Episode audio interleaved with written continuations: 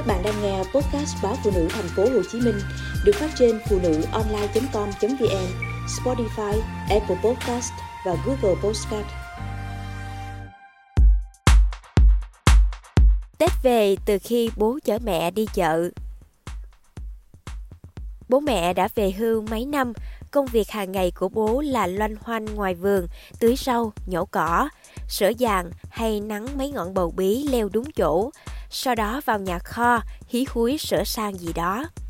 Mẹ thì sáng tập thể dục tiện mua đồ ăn sáng cho cả nhà, sau đó đi chợ, về sơ chế thức ăn, nấu bữa trưa cho hai vợ chồng son lớn tuổi và đợi chiều đi đón đám cháu ngoại.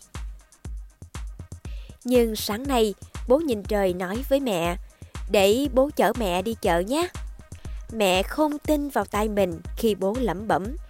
Chợ Tết giờ đông rồi, mẹ đi xe đạp lại tay sách nách mang.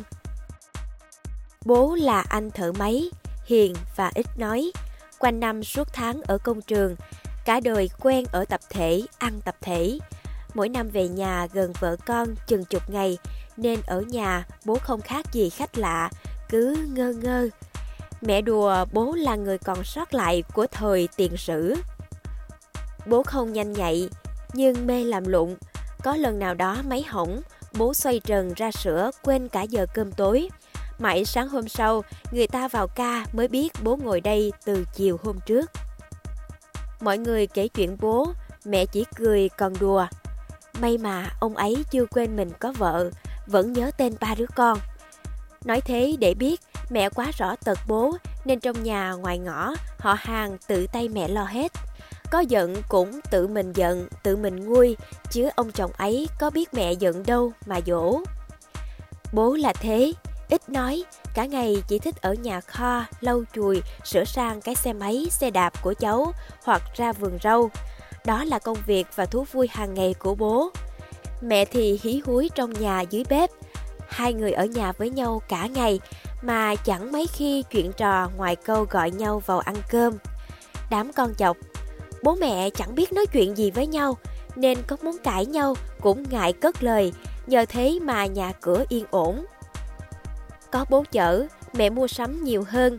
Có bố nên mẹ cũng tiện đàm phán xem Tết nay nhà cần mấy con gà, mua một ký giò hay hai, bánh chưng gói bao nhiêu cái để khỏi dư như năm ngoái.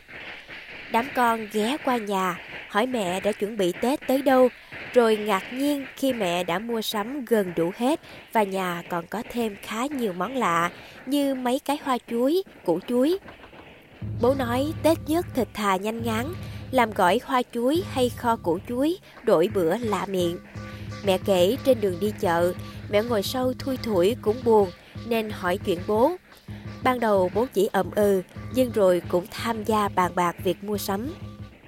Bố nói, gái lớn thích mứt bí, gái giữa năm rồi xây nhà mới, gói cho nó bốn cặp bánh chưng để bày bàn thờ. Gái út nhà chồng ở gần, nhớ mang biếu anh chị xui, hai cặp bánh chưng lấy thảo. Đêm giao thừa nhớ gọi điện hỏi thăm chúc Tết hai anh chị xui ở xa cho sớm. Đừng đợi đến không giờ rồi nghẽn mạng. Với lại khi ấy ai cũng bận biệu. Gái giữa nhìn quanh, chưa gì đã thấy nhà mình Tết to ghê. Đám con nhìn nhau gật gù, gái út cười. Từ lúc bố muốn chở mẹ đi chợ vì sợ đường đông chợ đông, mẹ đi xe đạp không an toàn, em đã thấy Tết về rồi.